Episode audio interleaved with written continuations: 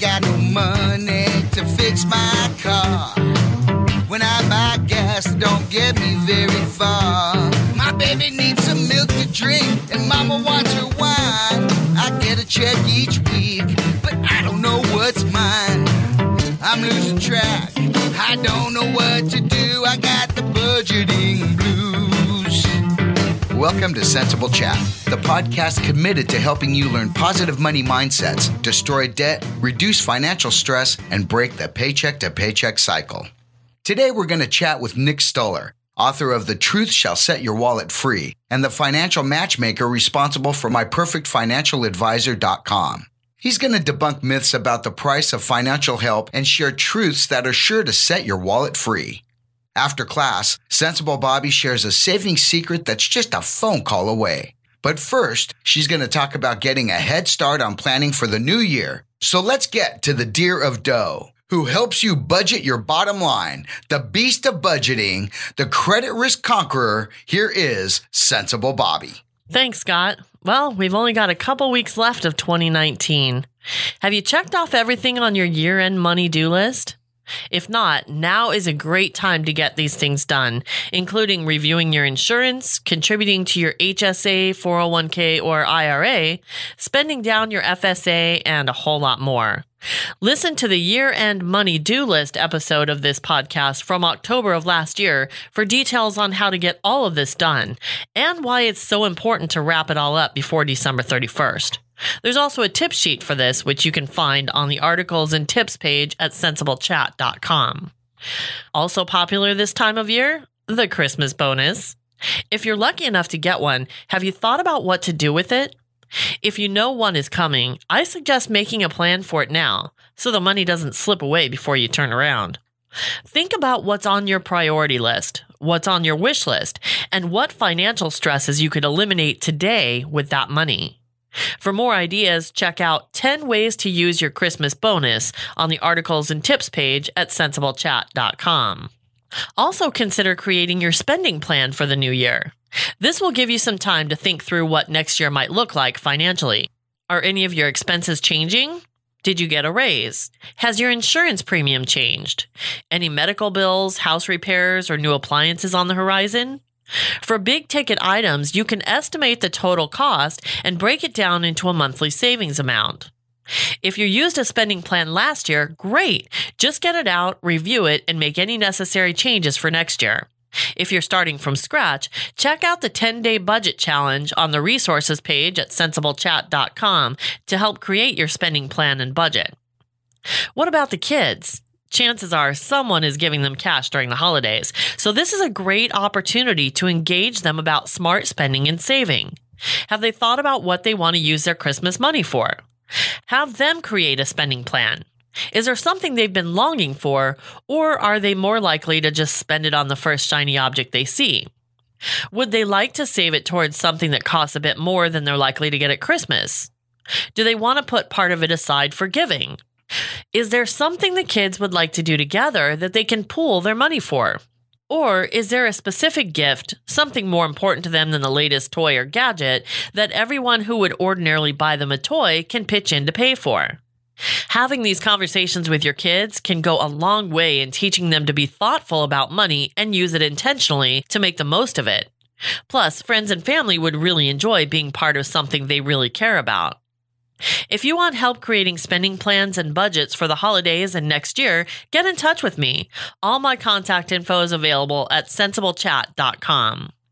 Now, planning ahead may seem overwhelming at times, but it really makes life much less stressful and more enjoyable in the long run. So, what else should we be planning for? And who can we turn to for help? How about my perfect financial advisor? Okay, class. Sensible University is now in session. Today's guest professor is Nick Stoller, author of The Truth Shall Set Your Wallet Free. Nick is a respected and outspoken authority on the financial advisory universe. He is founder and CEO of My Perfect Financial Advisor, which intends to be the eHarmony of matching investors and consumers to advisors regardless of how much money they have. The nation's largest advisory firms, mutual funds, and insurance carriers have relied on his companies to understand the financial advisor community.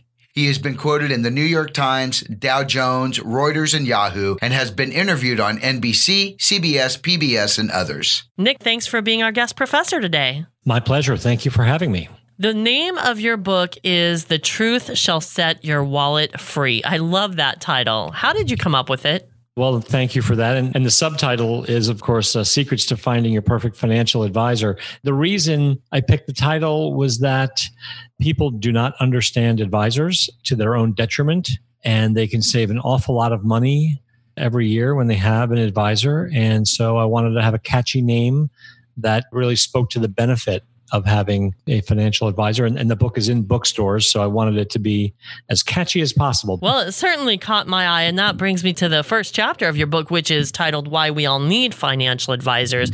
A lot of us don't believe that we're in a situation where that is necessary. So, why do you believe all of us need a financial advisor? Well, financial advice, wealth management, financial planning, whatever moniker you put on it, is really complicated. It's incredibly difficult. So, number one, when something is very difficult, usually you like to hire a professional like and I'm making a joke, medicine, law, accounting, engineering, architecture. Generally, these are things you don't do it yourself for something important. So, number one, wealth management is difficult. Number two, it changes all the time. So it's it's impossible to stay up on everything. Number 3 it's emotional. It's incredibly emotional and it's nearly impossible for a person to really have distance emotionally from their money and wealth issues. And the most important reason everyone needs an advisor is that the research has proven that advisors do better for the investor than being completely self directed. And these are very well known uh, organizations that have done these research studies. The studies are relatively new, maybe a decade old. So there's many reasons you need a professional advisor.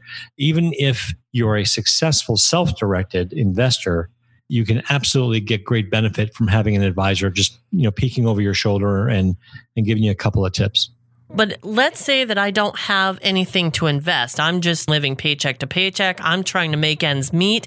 Investing is the last thing from my mind at this point in time because I just don't have anything to put towards it. Are there reasons that a financial advisor could still benefit me? Without question. In fact, most of America falls into that camp. And the kind of financial advisor you would need is, is generally uh, called a financial planner. And there are thousands and thousands of financial planners all around the country that actually won't even manage your money if you ask them. They only do plans. There are a lot more that do both plans and manage assets. But if you don't have assets to invest, the kind of professional you need is a financial planner. And what they do is they look at everything related to money in your life your income, your expenses, what you spend money on, your healthcare costs. And they do what's called a financial plan for you.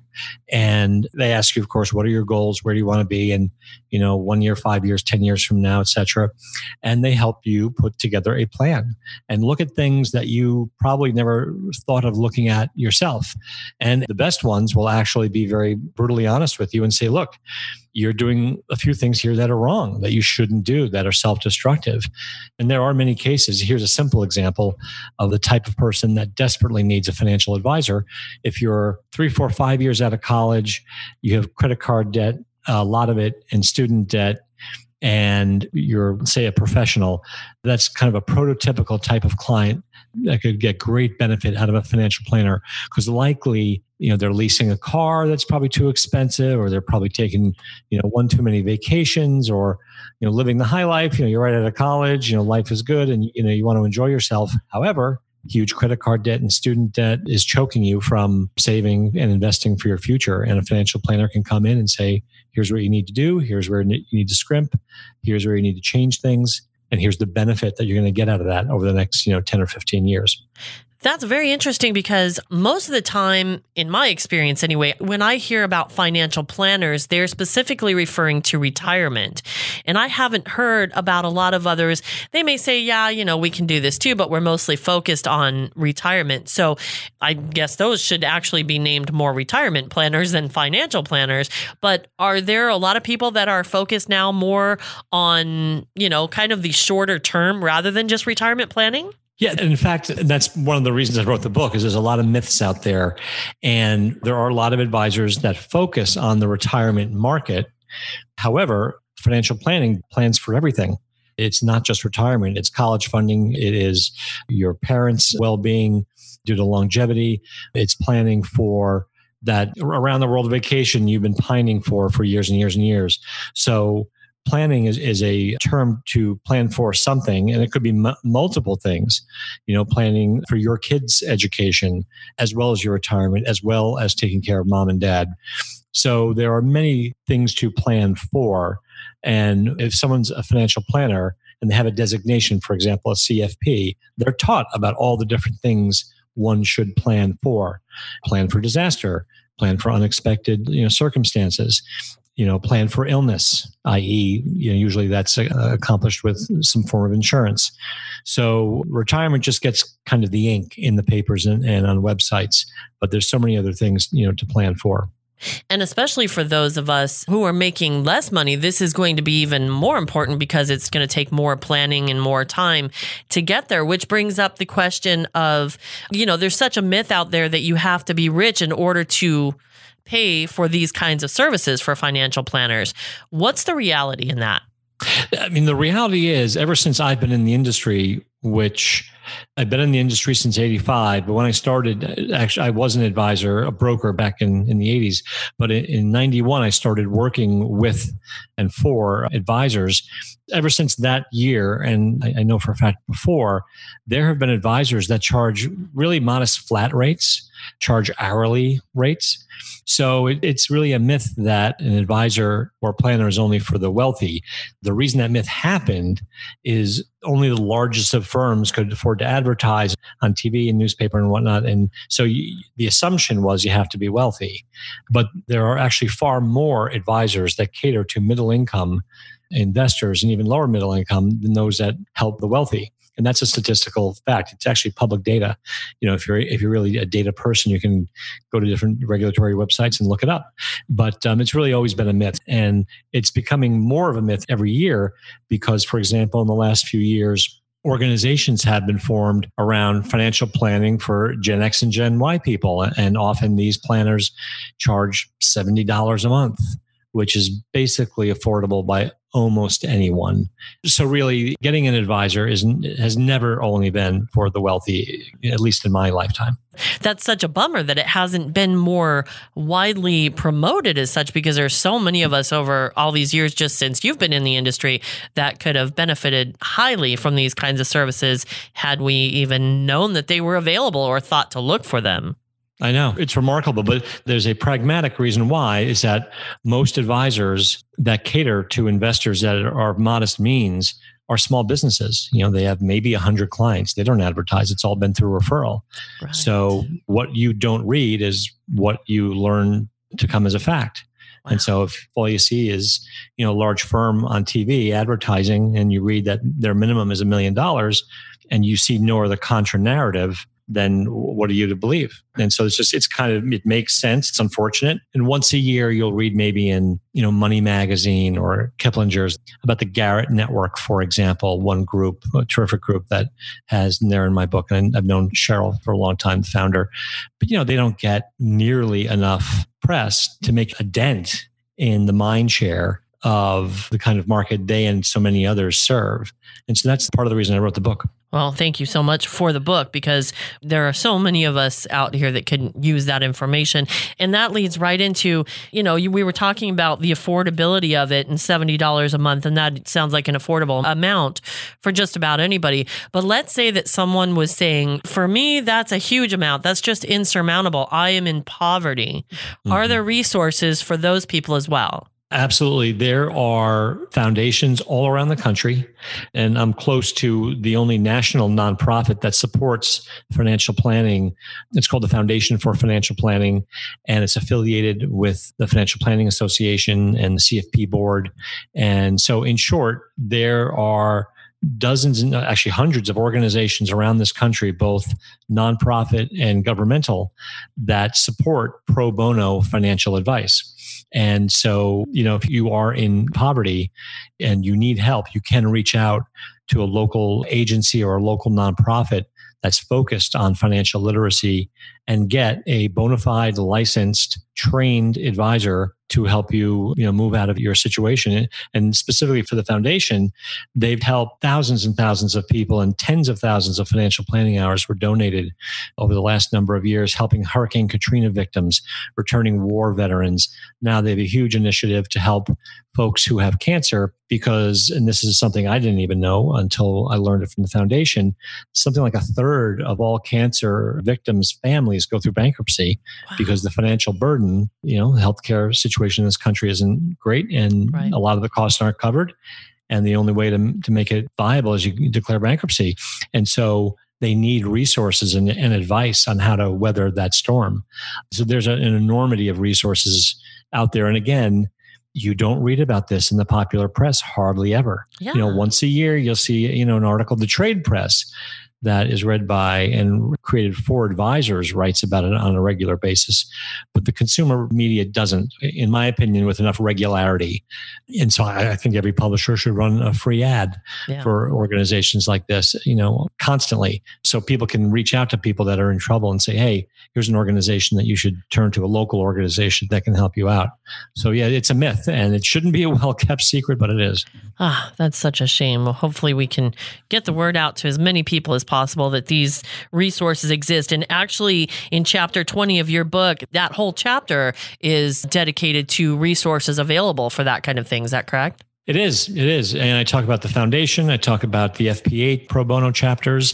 I also did some random Googling and found advisors who have pro bono advice as a core fundamental philosophy of theirs right on their websites that are just independent and feel that they want to give back. And that's another thing is advisors in general are a very generous bunch and that never gets any ink at all. There's so many organizations and people that want to help that there's ample supply there if you're really looking and need the help. Okay, so going beyond your book, you actually started a website called myperfectfinancialadvisor.com. And the premise behind this is kind of interesting. Tell us about that. Sure, it, it, it kind of goes hand in hand with with the book, and I conceived of the book and the company and the software application at the same time. And basically, the system is almost akin to the dating site eHarmony as opposed to the dating site match.com where it uses artificial intelligence and data and the significant securities industry expertise we have to find the perfect advisor for an investor, regardless of how little or much money uh, you have. And so an investor goes onto the site and answers some questions and hopefully allows us to see some deep detail about them financially. They don't have to, but, but it's better if they do because the match will be better. And then we do the same thing for the advisor and then we match them almost like a marriage, you know, a matchmaker. In fact, we don't even allow photographs on the site because we want people to focus on getting matched to the appropriate advisor for them. You know, and we tell the investor based on the data we think you should hire this advisor and do it today. And if you don't like this advisor or for whatever reason you don't want to hire them, here's a second, third, fourth, and fifth option for you as well. And just, you know, for your listeners, we charge the advisors a flat thousand dollars a year to be in the platform and it's free to investors. That's our only source of revenue. It's a very uh, democratized product. And the focus is to really help investors get their right advisor. That's awesome. Wow. What a great thing. And I love the eHarmony connection. That's great because a lot of people can connect with that. They understand, you know, what eHarmony does. So that makes it easier to understand the premise of your company and your website. But now you said investors and advisors. Does this also work for people who are just looking for financial planning services? Absolutely. So when you go on the site as an investor and you say, you know, I don't have any money, but uh, you know, I, I want to uh, figure out how to retire. Well, the default is we're going to match you to a financial planner. And that's so important because that's the other thing. If people even decide that they do need these services and that they are available within their budget, then the big thing is how do I find the right person? So this is a really great resource. Thank sure. you. Yeah, we're, we're, we t- take a lot of the book and codify it into code and make it easier. And people should still, you know, reference the book because there's tips in the book on how to interview the advisor and, and how to ask questions. And you should always go through your own due diligence, but based upon the data, you know we're, we're able to make it much easier for an investor to find someone that's ideal for them and just take a lot of the fear out of how do i hire an advisor? And we have a strict due diligence process for the advisors. Advisors have to have a pristine regulatory history. Uh, they have to be advisors first of all a lot of invest not a lot of investors. Some investors make the mistake of not checking out someone who says they're an advisor to see if they're in fact even lawfully registered. Right. And that's where most of the, not all, but most of the real bad frauds occur with someone who's just not licensed at all. And so we make sure they're licensed, then we check out their background, and they have to have a pristine regulatory history, and then we allow them into the platform. You know, there's so many emotions tied up in people's finances. So sometimes, even when they're looking for these services, you know, they might sit down with somebody, but they're afraid to reveal everything that might be going on with them financially. Can you talk about why that's important to kind of get past that thinking in your head to make the most out of what you can get from a financial advisor?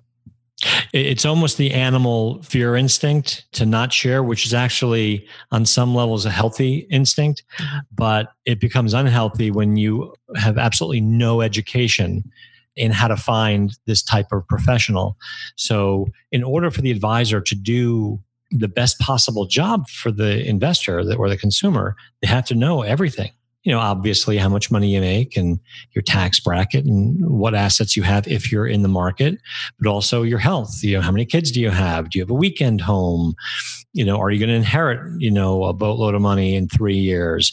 You know, are you going through a lawsuit? I mean, anything you can conceivably think of. Are you going through a divorce?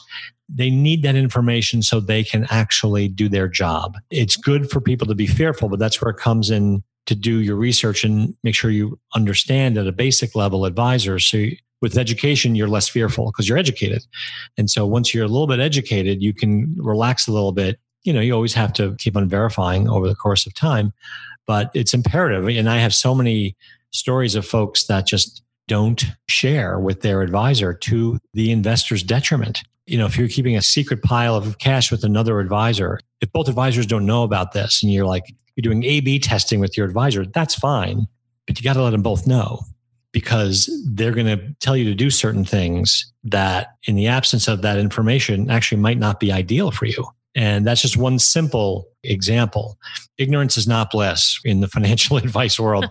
you really need to open the kimono and tell your advisor. But along the way, you just need to understand what your advisor is doing for you even at the basic level. And even if someone who's listening here today has an advisor, if you can't speak for 60 seconds on what your advisor does for a living, that's a problem. You need to get educated quickly. And this is, it's an epidemic of ignorance. You know, you got to get educated a little bit and then share and then stay on top of your advisor. But it's, emotionally, it's understandable. You don't want to tell them everything, but you're only shooting yourself. And it's like telling your doctor, it's like omitting that about that purple thing on your toe. Yeah, maybe it's nothing but maybe it's everything. You just don't want to you don't want to hide facts from the person who is going to help you retire for God's sakes. Sure, sure. And that brings up an interesting point, especially the correlation about the doctor. If you're not eating right, you may be afraid to tell the doctor because you know they're going to say, "Now you know you need to eat better." But if you don't say that and, you know, maybe you have diabetes, but they haven't checked that because there's not been any indication. I mean, it's kind of the same thing if you have something going on financially that you're not telling people like maybe there's there's a loan that you have stopped paying on and you've just kind of tried to forget about it and go on with your life, but it's going to catch up to you and you're not telling your financial planner about things like that. They can't help you unless they know. Absolutely. I mean, the list goes on and on and on. And I think it's part human nature to not want to share that information. And also, it's cultural in the US. For some odd reason, talking about money and personal finances has always been taboo.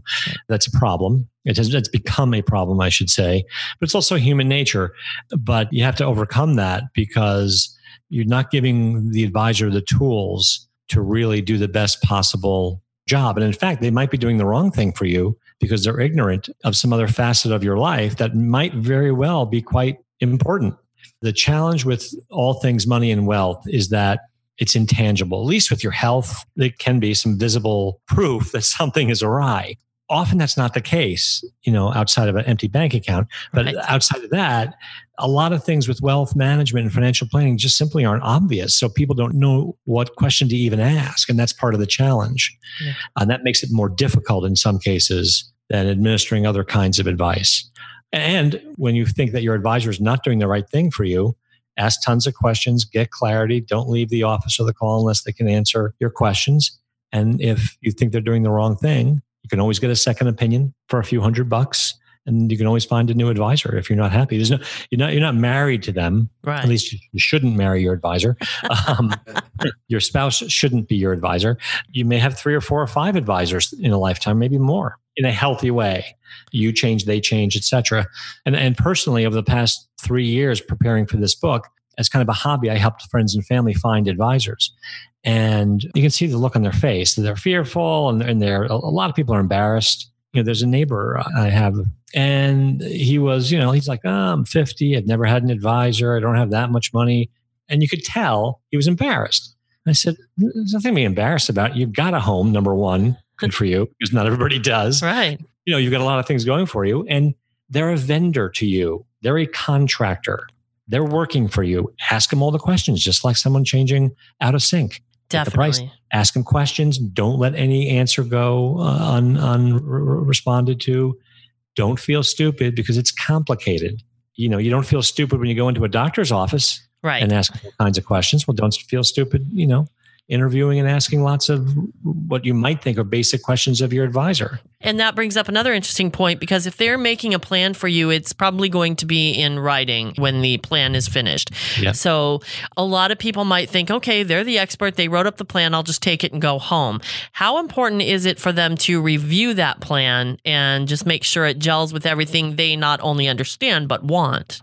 At least every year, it's, it's mission critical. It's absolutely mission critical. For example, let's say you get a plan, uh, you know, husband, wife, two kids in college, and then nine months later, um, one of the spouses gets a cancer diagnosis, and let's say it's serious. Well, that will likely change things financially for you, perhaps dramatically. That plan's got to change. Now, how many people actually think? Okay, got cancer diagnosis. Top five things to do. No, no one's thinking call my financial advisor in the first right. 30. But yeah, you need to because insurance policies have to be reviewed, healthcare costs. I mean, all kinds of things have to get reviewed. And that's just one little, that's one very obvious example, but the list goes on and on. When life happens, usually there's some kind of, you get a huge raise you get a new job, you move to a different state with different taxes, you know, you inherit something, you have a grandkid, you have a kid, you get divorced, you get mar- remarried. There's all kinds of things that can happen. You know, you start a new company. The laws changed. An insurance product you bought four years ago, they changed the terms on the contract. Right. You know, so many no things. way the average consumer's on, on top of that stuff. There's just no way. Right. And the cancer thing that you brought up is a really, really super good example because, you know, all the things that you mentioned are very important. But as you said, you know, if you get a cancer diagnosis, your first thought, of course, is not going to be, I need to call my financial advisor. But if we thought that way, how much peace of mind could so many of us get out of that, that at least that portion we can put on somebody else to help us take care of when there's so much now that we have to take care of? Without question. The emotional stress on someone going through financial duress because of an illness is uh, astonishing. I mean, people, and also when you're emotional, you make bad decisions. Right. Like you'll yank money out from some source to pay for an unpaid, uncovered bill maybe that's the wrong place to take the money from. Maybe and, it's the most expensive place to take the money from. And just you know? those little things could make such a huge difference. Now, I wanted to ask you because student loan debt is such a huge thing right mm-hmm. now. And, you know, there's so many kids that go into it and sign up for these loans that they don't understand. Are there financial advisors that specialize in helping families plan for paying for college? Absolutely. There are thousands of advisors that have a niche in college funding without question. And more so because there's a whole host of technology companies and alternative lenders out there that are providing advisors with new solutions for their clients to deal with debt that's already been locked in. Wow. So there's this fintech revolution going on, a renaissance, if you will, that's making it easier to do things that were very difficult to accomplish, if not impossible, you know, even 10 years ago. And advisors are adopting these solution providers and technologies to help clients cope with them. But we, yeah, without question, there's many advisors all around the country that have a focus on college funding. And that's a big part of a financial plan. You're saving money, you know, which 529 plan to pick. How much money should you save? But here's one of the big topical questions saving for yourself and your own retirement versus saving for your child's future education. That's yes. a, that's become a big question because of ballooning student debt and you know the sandwich generation of taking care of both of their parents and their kids. That's a huge thing to plan for. Yeah. You know, and if you don't do it right, you won't be able to help. I mean, you think that you should pick your child's education over your retirement, but if you do that, that could put you in peril for the rest of your life. Well, it's one of the interviews I did in the book was of a, of a gentleman who had a lot of societal pressure from his community to go to the best possible four year school, which, you know, i.e., the most expensive. Yeah. And one of the things he wished he had done is talk to an advisor that specialized in college funding. And perhaps he would have rethought that and maybe gone to a community college for the first two years, transferred to the expensive, you know, brand name school no one ever knows and sees on your resume you went to a community college because all you say is I graduated from whatever, you know, Yale, Northeastern, pick your school. They don't see that you went to a community college for pennies on the dollar. Right. Nobody cares. But half the bill when you graduate. But he had a lot of pressure to do things a certain traditional way. So, but yeah, there's key decisions. You know, how much financial aid can you get? Where can you get it? There's a lot of resources out there with advisors. Well, all of this that you have told us today certainly proves that the truth shall indeed set your wallet free. So, this is a great book, and I think one that all of us can benefit from greatly. So, I, I, I just want everybody to check out the book, The Truth Shall Set Your Wallet Free. It's available on Amazon.com and also your website, myperfectfinancialadvisor.com. Is that the best way for people to get a hold of you personally if they had more questions or? Uh, it is, or they can go to my personal website website, nicholasstuller.com, and they can uh, reach out to me that way, or the company website, myperfectfinancialadvisor.com. I read all emails sooner or later, hopefully sooner. Great. Okay. nicholasstuller.com and myperfectfinancialadvisor.com. We'll certainly put links on the on our website at sensiblechat.com. And uh, again, your book, The Truth Shall Set Your Wallet Free. Nick, thank you so much for joining us today, and thank you for all the great and valuable information. Thank you for having me. A big sensible thank you to our guest professor, Nick Stuller, CEO of My Perfect Financial Advisor and author of The Truth Shall Set Your Wallet Free. Visit his personal website at nicholasstuller.com to learn more about him and check out myperfectfinancialadvisor.com to find your perfect match. Who knew that low and middle income families could get this kind of help too? After all, we need these services even more than rich people do, so it's great to know it's available at a cost we can live with. Isn't it amazing? Help is out there. Sometimes all we have to do is ask. If you value the green, if you save as you go, then wealth is closer than it seems, and you can make that cash flow. Welcome to Saving Secrets, where we share super easy and ready to use savings tips you may not have thought about. If you've got saving secrets you'd like to share, email me, Bobby, B O B B I, at sensiblechat.com, and I'll share your tip in an upcoming episode. Today's saving secret is you guessed it, ask. While you're planning your finances for 2020, take the opportunity to call all your service providers and ask for a better deal. This includes phone, internet, and cable. It's amazing how many stories I hear of people that got a better deal just by asking. If you feel uncomfortable doing it yourself, there are a ton of companies out there offering to do it for you, including Trim, Bill Fixers, Bill Cutters. A quick Google search for companies that save you money on internet, cable, and other things brought up a whole list of them for me. But remember, if you let them do it, they get a piece of the pie, Plus, you have to provide your account information. So give it some thought, but remember, people are making these deals and saving money all the time, so it can be done. Just have a bit of confidence, pick up the phone, and ask for what you want. Good luck and happy saving. If you want to share your saving secret, email me, Bobby, B O B B I, at sensiblechat.com. Before we wrap up, I just want to put a thought in your head. What is the one gift you'd like to get this holiday season that doesn't cost any money?